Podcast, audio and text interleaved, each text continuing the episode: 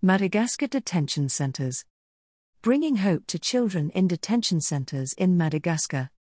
Mary's Meal's simple mission to feed hungry children, regardless of their circumstances, often means reaching out to those in the darkest corners of society who might otherwise be forgotten. In Madagascar, we have been working with local partner Grandir Dignement to provide nutritious meals to vulnerable children being held in five detention centers and one reintegration center in the Analamanga, Diana, Sava regions of Madagascar. The conditions for these young people are bleak.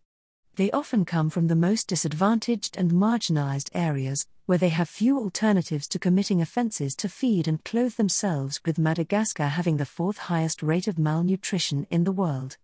Most have never gone to school, and many have experienced unimaginable violence or exploitation on the streets.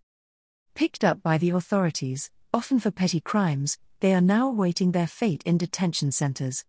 Around 80% are being held without a trial, sharing beds in crowded, unsanitary dormitories, often without a mattress to rest on. These children are afraid, abandoned, and in desperate need of regular food.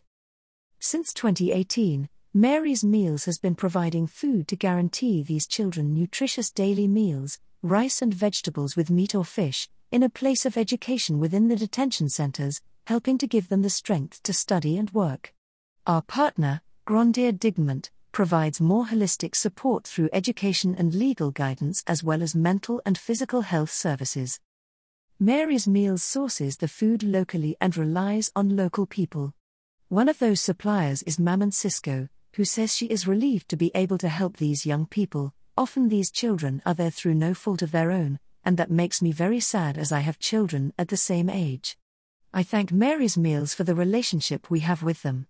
The aid we have brought to these children has been very rewarding. With the help of our partners, we are currently feeding more than 300 children in detention centers across Madagascar. Grandir Dignement is a French non-profit organization committed to supporting and improving conditions for young detainees. They also promote alternatives to detention whilst respecting children's rights.